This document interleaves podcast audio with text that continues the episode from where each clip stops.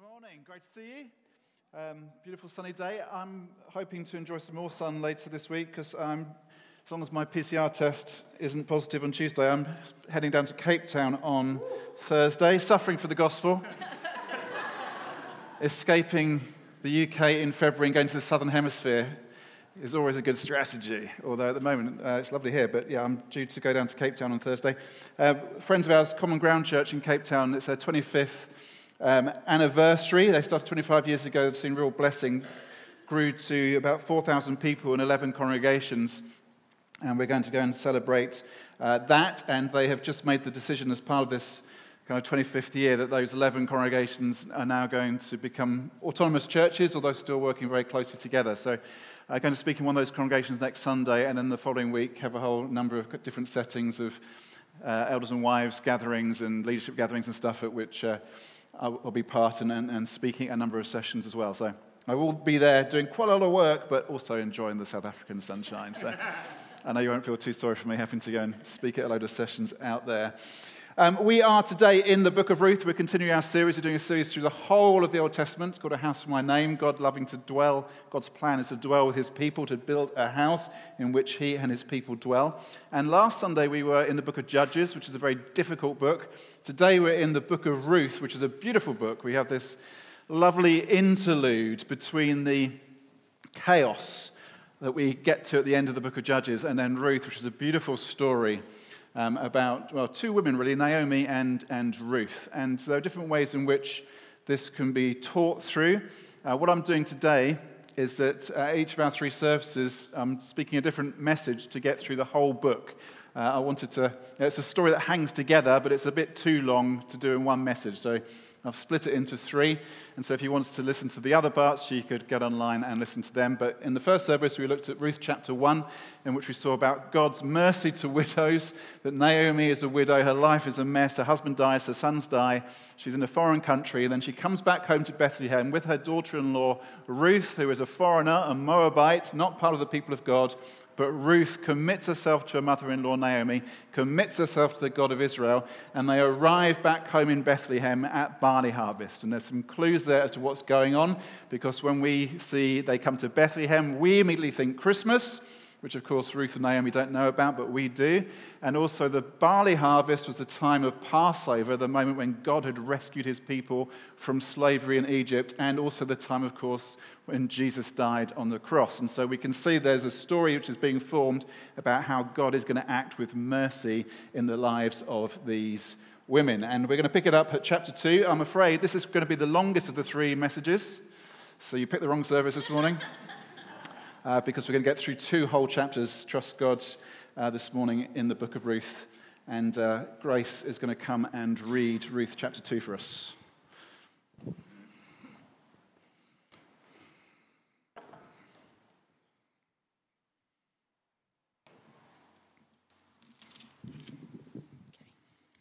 Now, Naomi had a relative on her husband's side, a man of standing from the clan of Elimelech, whose name was Boaz. And Ruth the Moabite said to Naomi, "Let me go to the fields and pick up the leftover grain behind anyone in whose eyes I find favour." Naomi said to her, "Go ahead, my daughter." So she went out, entered a field, and began to glean behind the harvesters. As it turned out, she was working in a field belonging to Boaz, who was from the clan of Elimelech. Just then, Boaz arrived from Bethlehem and greeted the harvesters. "The Lord be with you." "The Lord bless you," they answered. Boaz asked the overseer of his harvesters, "Who does that young woman belong to?" The overseer replied, "She is the Moabite who came back from Moab with Naomi. She said, 'Please let me glean and gather among the sheaves behind the harvesters.' She came into the field and has remained here from morning till now, except for a short rest in the shelter." So Boaz said to Ruth, "My daughter, listen to me. Don't go and glean in another field, and don't go away from here. Stay here with the women who work for me. Watch the field where the men are harvesting and follow along after the women. I have told the men not to lay a hand on you. And whenever you are thirsty, go and get a drink from the water jars the men have filled. At this, she bowed down with her face to the ground. She asked him, "Why have I found such favor in your eyes that you notice me, a foreigner?" Boaz replied, "I've been told all about what you have done for your mother-in-law since the death of your husband, how you left your father and mother and your homeland and came to live with a people you did not know before. May the Lord repay you for what you have done. May you be richly rewarded by the Lord, the God of Israel, under whose wings you have come to take refuge." "May I continue to find favor in your eyes, my Lord," she said. "You have put me at ease by speaking so kindly to your servant, though I do not have the standing of one of your servants." At mealtime, Boaz said to her, "Come over here, have some bread and dip it in the wine vinegar." When she sat down with the harvesters, he offered her some roasted grain. She ate all she wanted and had some left over. As she got up to glean, Boaz gave orders to his men, "Let her gather among the sheaves and don't reprimand her. Even pull out some stalks for her from the bundles and leave them for her to pick up, and don't rebuke her." So Ruth gleaned in the field until evening. Then she threshed the barley she had gathered, and it amounted to about an ephah. She carried it back to town, and her mother-in-law saw how much she had gathered. Ruth also brought out and gave her what she had left over after she had eaten enough. Her mother-in-law asked her, "Where did you glean today? Where did you work? Blessed be the man who took notice of you." Then Ruth told her mother-in-law about the one at whose place she had been working. "The name of the man I worked with today is Boaz," she said. "The Lord bless him," Naomi said to her daughter-in-law. "He has not stopped showing his kindness to the living and the dead." She added, "That man is our close relative. He is one of our guardian redeemers." Then Ruth the Moabite said, "He even said to me, 'Stay with my workers until they finish harvesting all my grain.'" Naomi said to Ruth, her daughter-in-law, "It will be good for you, my daughter, to go with the women who work for him, because in someone else's field you might be harmed." So Ruth stayed close to the women of Boaz to glean until the barley and wheat harvests were finished, and she lived with her mother-in-law. Thank you, Grace. Okay, this is a great story. Ruth sets off. She goes gleaning. That's how she's going to survive, picking up fallen grain in the field. And as it turned out, as it says, she finds herself gleaning in Boaz's field. But of course, none of this happens simply by chance. Often life can feel like that life's just happening by chance, by random. That's not what is happening. That's not what we see here. There's more going on. The Lord as at work. And when Ruth comes back and reports to Naomi what's happened, Naomi says that the Lord, bless Boaz. The Lord has not stopped showing his kindness to the living and dead. What we see here, what Naomi's beginning to see, is that all her life, although her life seems to be in complete ruin, she's starting to get a glimpse of God's mercy. There is mercy, and that the Lord has not stopped showing his kindness to both the living and the dead. Elimelech is dead, but the Lord is still showing kindness to his family. Now, we need to think ourselves into this world of Ruth and Naomi. It's a very different world from ours. We've got two widows. Naomi's husband Elimelech's died. Ruth's husband has died as well. And Ruth is a foreigner. This means that these two women are living in an extremely vulnerable situation. They're very vulnerable. There's no welfare state to look after them. There's no police force to guard them. They're living, this is the age of the judges. This is a time when often in the land there was kind of anarchy. Everyone did as they saw fit because there was no king in Israel. That's where the story of Judges leaves off. And so these are two women who are vulnerable. And in that society, of course, protection for women would have been provided by the men of the family, economic and physical protection provided by the men. But Naomi and Ruth have no men in their lives. All the men in their lives have died. And this means that these two women are very vulnerable. They're vulnerable economically, they're vulnerable socially, they're vulnerable sexually. They could easily be prey to predatory men. But as it turns out, Ruth has put herself in the path of a man who can help them, man Boaz. Now, as we work through this story, it's important that we don't miss what the story is teaching us by judging the culture our culture is very different from the culture that is being described here. And there's all kinds of things in this story which might make us kind of go, oh, that's not how we would think about things. And we can judge the culture and miss the power of the story. Let's not do that. Let's think ourselves back into that world. Imagine ourselves in Ruth and Naomi's place. Think ourselves into that culture and see what the story has to teach us about the mercy of God. Firstly, we see some things here about this man, Boaz. He was clearly a man who loved the Lord. He turns up in his fields and his greeting to his workers is, "The Lord be with you." And we get this impression of a man for whom his worship of God is not compartmentalized. You know how it's so easy to compartmentalize life, isn't it? We have work compartment, and we have leisure compartment, and we have family compartment, and we can have the God compartment. And it seems that Boaz didn't live that way. The whole of his life was centered around worship of the Lord. And so his greeting to his workers is, "The Lord be with you." The Lord is at the center of his work. Now, when Naomi and her husband Elimelech had left Bethlehem and gone to Moab in the first place, there's no indication there that they seek the Lord's guidance in making that decision. It's simply a pragmatic decision. There's a lack of food in Bethlehem, and they move to a foreign country, move to Moab. There's no indication they've sought God in that decision, and the result of that decision is tragedy. Elimelech dies, Naomi's two sons die, it's all disaster. Things with Boaz seem to be very different. It seems that he's someone who wants all of his life, all of his business submitted actually to the plan of God.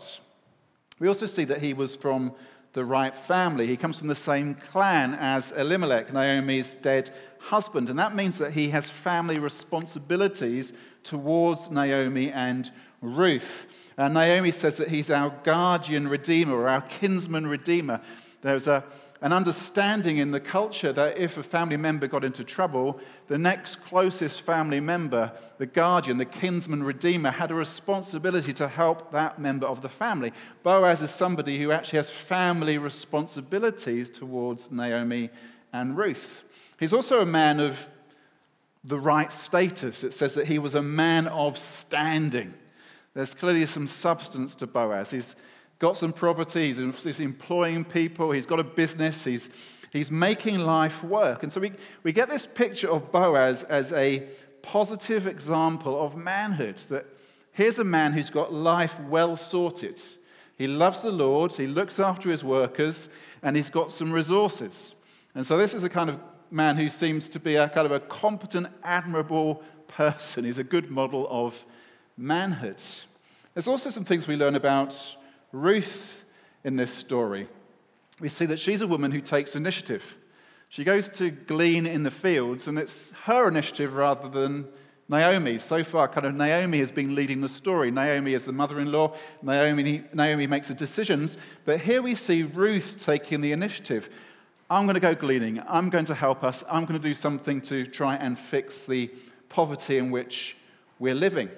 We also see that she showed real humility. When Boaz speaks kindly to her and helps her, she says, "Why have I, a foreigner, found favor?" She didn't come with any expectation. She didn't think that she deserved anything. She came with real humility, and she shows real industry. It says that she worked until evening. She put in a long shift.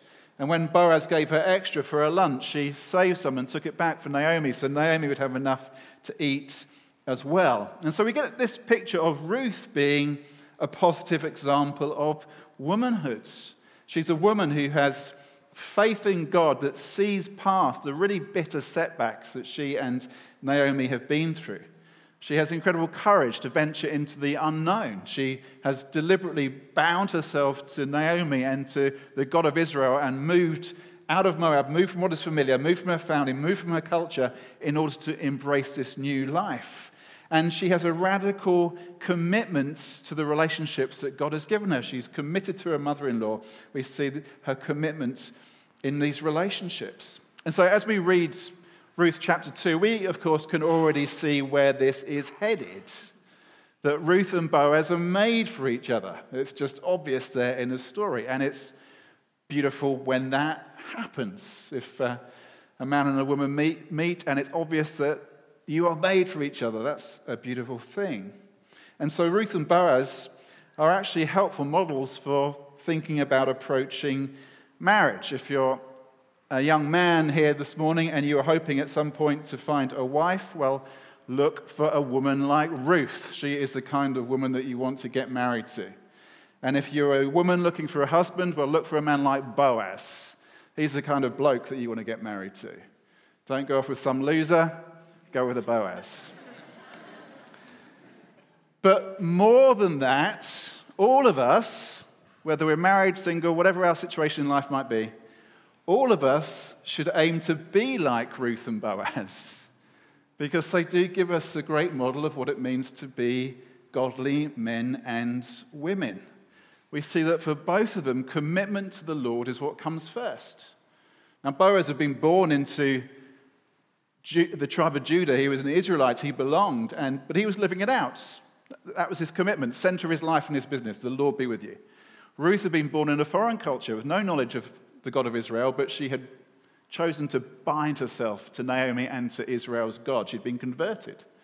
And so we see both Ruth and Boaz have this commitment to the Lord, which comes first in their life. And that commitment they have, God at the center of stuff, then itself is something which produces life. That's what putting God first in our lives does. It births life in us. And so Ruth, in her encounter with Boaz, asks him a question. She says there in verse 10, "Why have I found such favor? Why is it, Boaz, that you're being so generous towards me?" And Boaz's reply is fascinating. He says, "It's because of what you have done, because you have taken refuge under the wings of God." Boaz says to her, the reason why you're finding favor actually isn't because of me.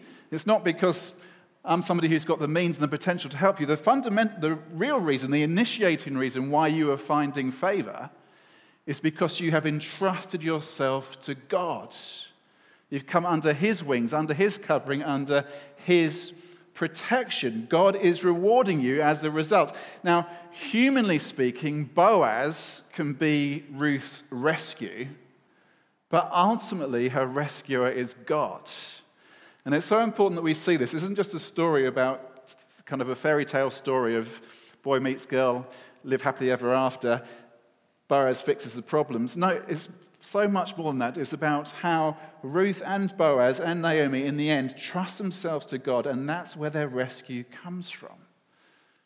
And God is looking for people who take refuge in him. Boaz says, "You've taken refuge under the wings of God." And that's deeply biblical language. In Psalm 57, David writes this, "Have mercy on me, my God. Have mercy on me, for in you I take refuge. I will take refuge in the shadow of your wings until the disaster has passed." This is a psalm that David wrote in a time of real difficulty, and the imagery he employs is of a hen gathering her chicks under her wing to protect them. And that's an amazing way to think about God, to think of God, this imagery of a hen gathering her chicks under her wings. Now, clearly, the Lord doesn't have wings in that physical sense, but we can come under his protection in this kind of intimate way. This intimate sense of gathering under the protection, under the covering, under the wings of God. Now, that psalm was written by David, and of course, kind of skipping to the end of the story, we know where the story gets to, that Ruth becomes the great-grandmother of David, Israel's great king. And so I wonder, when David was in trouble and he wrote this psalm, I wonder if he was thinking about his great-grandmother. He must have known the story that his great-grandfather Boaz had said to his great-grandmother Ruth, "You're finding favor because you've come for refuge under the wings of God." And then David, in a time of difficulty, says, "Lord God, let me find refuge in the shadow of your wings." I think he's thinking about what the Lord had done for his great-grandmother. And then we fast forward beyond that, which is where the story goes, of course, in the end, to Jesus, who in his human line of descent is descended from David, descended from Ruth. And Jesus in Matthew 23 says, "Jerusalem, Jerusalem, you who kill the prophets and stone those sent to you, how often I have longed to gather your children together as a hen gathers her chicks under her wings, and you were not willing. Jesus comes, the Savior, the Messiah, the greater David, the fulfillment of all the promises, the one about whom it is all about. And he comes to his own people, he comes to Jerusalem, and he preaches the message of the kingdom of God, and he reveals God's plan and purpose. And rather than accepting him and coming under his shelter, the people reject him. And Jesus in mourning says, "Oh, I long to gather you under my wings," just as David came under the shadow of God's wings, just as Ruth came under the shadow of God's wings, but you were not willing. And I wonder, as Jesus said that, poured out that lament, I wonder if he was thinking about his human ancestor Ruth, whose response to the Lord had been so different. She was a foreigner. She had no place in the people of Israel, naturally speaking, but she bound herself to Naomi and bound herself to Yahweh, the living God, and she came under the shelter of his wings and found favor. And now those who did belong to God's people were rejecting the refuge of God. And that, of course, raises the question for us. Where are you today? Are you coming under the shelter? Are you coming under the refuge of God's wings? Or are you running your own way with all the danger and vulnerability of that? Today, let's come under the kindness and the mercy of God. Let's come into the refuge of his wings. That story that Becky told earlier in the service about randomly out of the blue, somebody she didn't know ringing her and saying that God wanted to tell her that he cared about her. That's a message for all of us, actually. The Lord wants us to know his mercy and his kindness. Come under his wings. Now, Ruth stays working in Boaz's fields, and it says that she stayed working there with the other women through the barley and wheat harvests. Now, again, this is something we might miss, but we need to see. The barley harvest, and we looked at this in the first service. The way chapter 1 ends is that Naomi and Ruth came back to Bethlehem at the time of the barley harvest. That's a sign of hope, because the barley harvest happened at the time of Passover. The Passover was a great feast when the people of Israel celebrated, remembered the Passover, when God had delivered his people and rescued them from slavery in Egypt. It's a moment of celebrating Exodus, of rescue. And the wheat harvest was at the same time as the Feast of Pentecost. Now, of course, we look back and we see the fulfillment of what God has done through Jesus Christ, and we think about Passover being the moment actually of Easter. It's the same time. Jesus died at Passover, the one who would bring us out of slavery and death into life, the great Exodus. And then, a few weeks later, the day of Pentecost, wheat harvest time, when the Holy Spirit was poured out on those disciples of Jesus in the upper room, and they went out into Jerusalem and proclaimed the kingdom of God and the Messiah, Jesus Christ. And so when we read here that Ruth worked through both the barley and the wheat harvests, we're meant to see this is about Passover, and it's about Pentecost. It's about Exodus, and it's about salvation. It's about rescue and the outpouring of the Holy Spirit. That is mercy from God. Come under the shelter of his wings and receive rescue.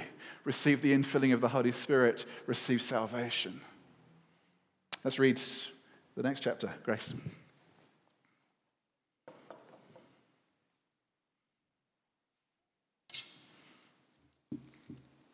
Meanwhile, Boaz went up to the town gate.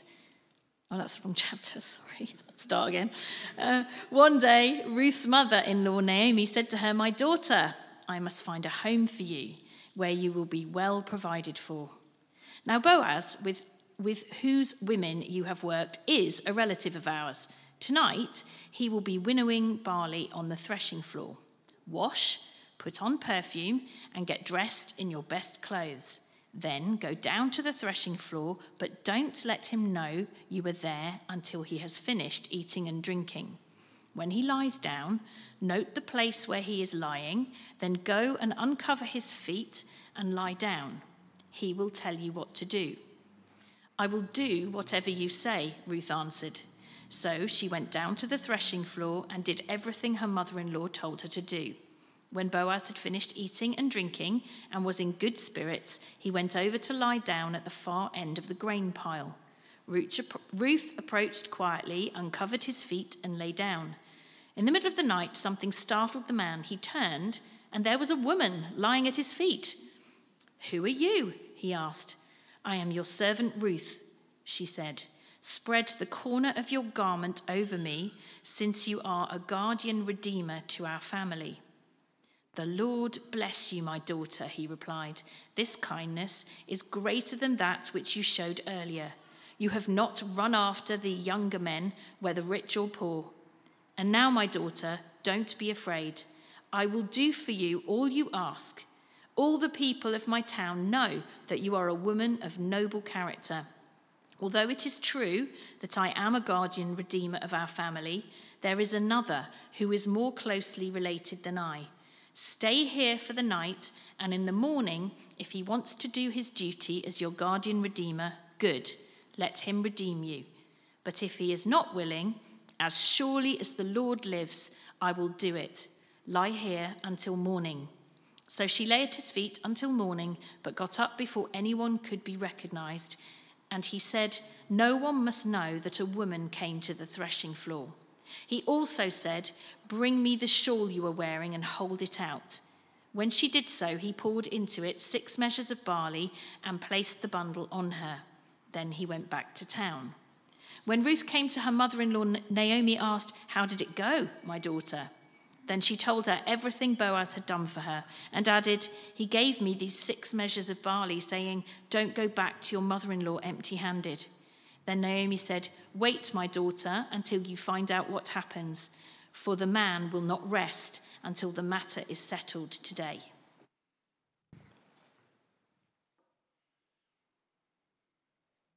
Now, really, the story could end at the end of chapter 2.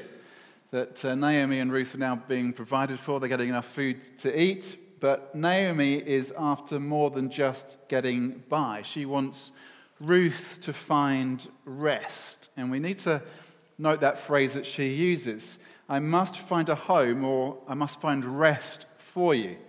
Back in chapter 1, when Naomi's sons have died, Ruth's husband's died, Naomi says to Ruth, "May the Lord grant that you will find rest in the home of another husband." And here she says again, "I must find rest for you."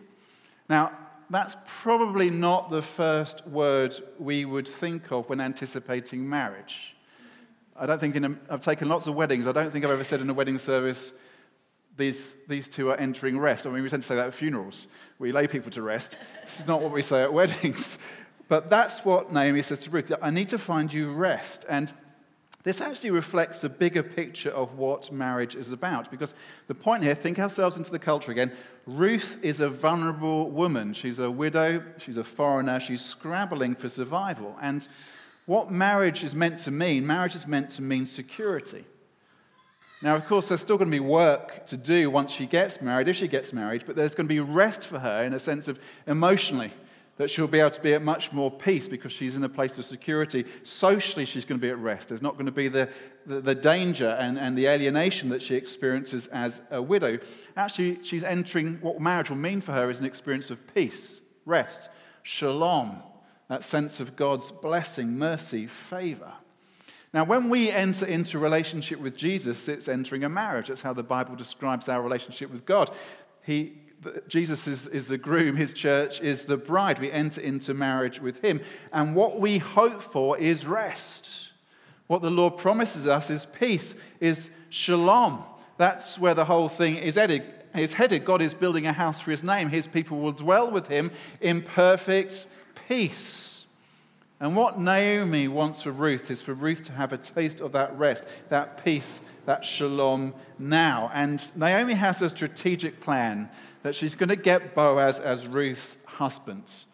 And this is a sign that Naomi is getting some hope. When she first comes back to Bethlehem, she's hopeless. Her name means pleasant. And she says to the women in the town, "Don't call me Naomi, pleasant. Call me Mara," which means bitter. Her life seems in tatters and in ruins, but she's getting some hope, which means she gets some strategy.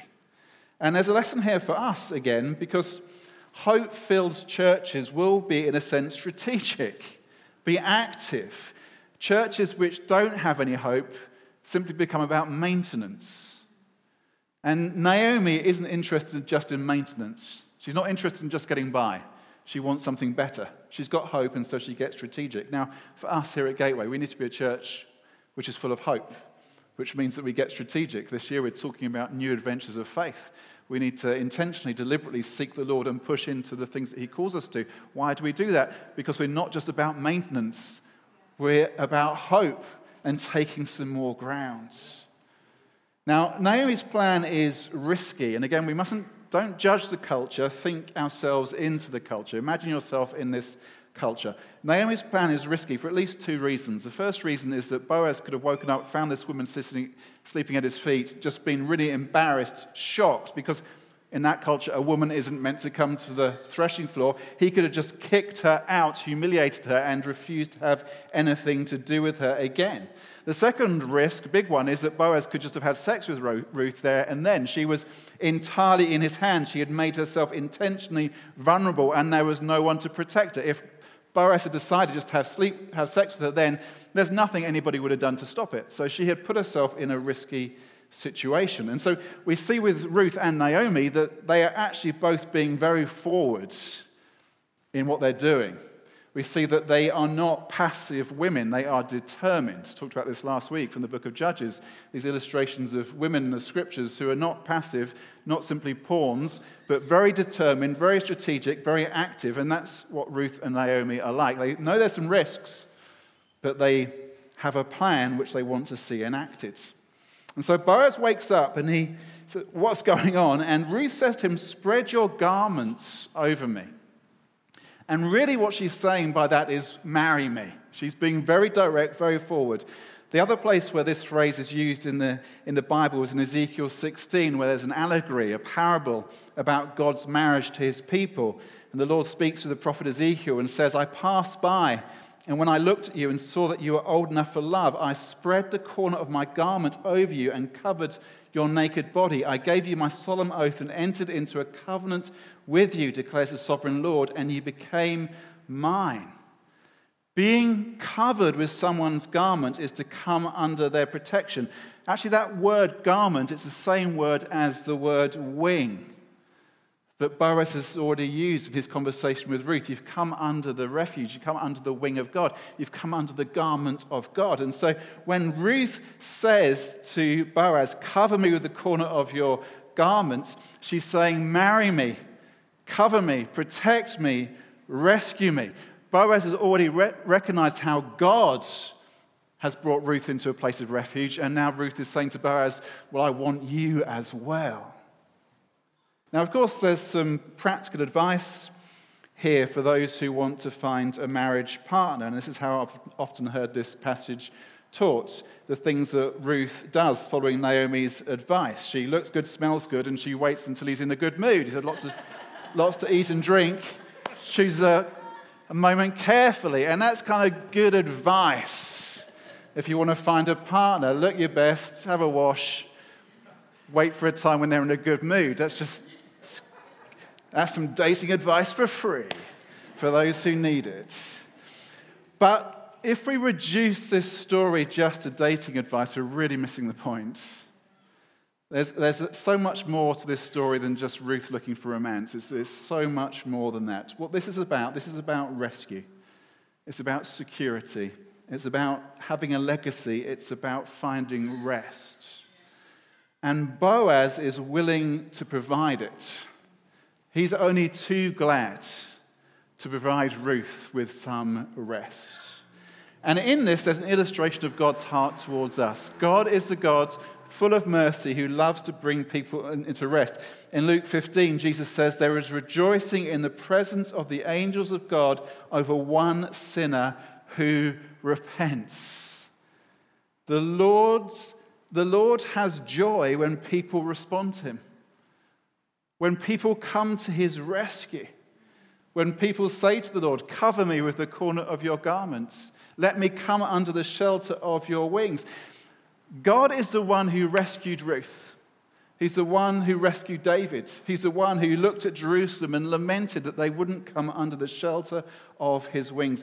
Jesus longs to gather us under his wings. And so what we need to take away from this story is that sense of what God wants for us. And we need to be like Naomi and Ruth, determined to come under the shelter of the Lord's wings, to find rest, to know his mercy, his peace. And so my appeal to you today is come again under the shelter of God's wings. If you already know the Lord, well, come again. Look to him. Remind yourself of who he is and what he's done for you. Remind yourself what it means to be a Christian, to be in relationship with him, part of God's people, part of the bride of Christ, safe, secure, held. If you don't know Jesus, today could be the day when you come under the refuge of his wings, where you find some rest. There ain't much rest in this world, but there is rest now and forever under the shadow of the wings of God. Would you stand with me and let's pray.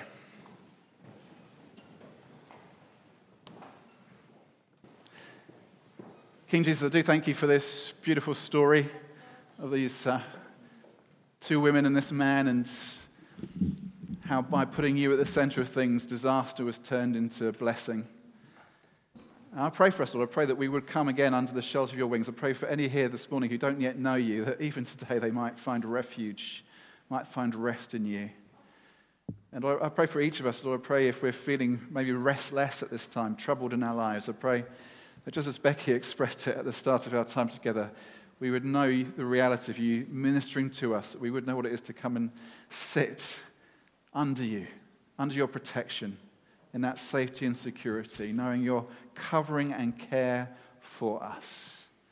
Well, thank you that you heard Ruth. Thank you that you heard David, and you hear us. And so we come to you again, receiving your mercy and knowing your joy. Thank you, Jesus.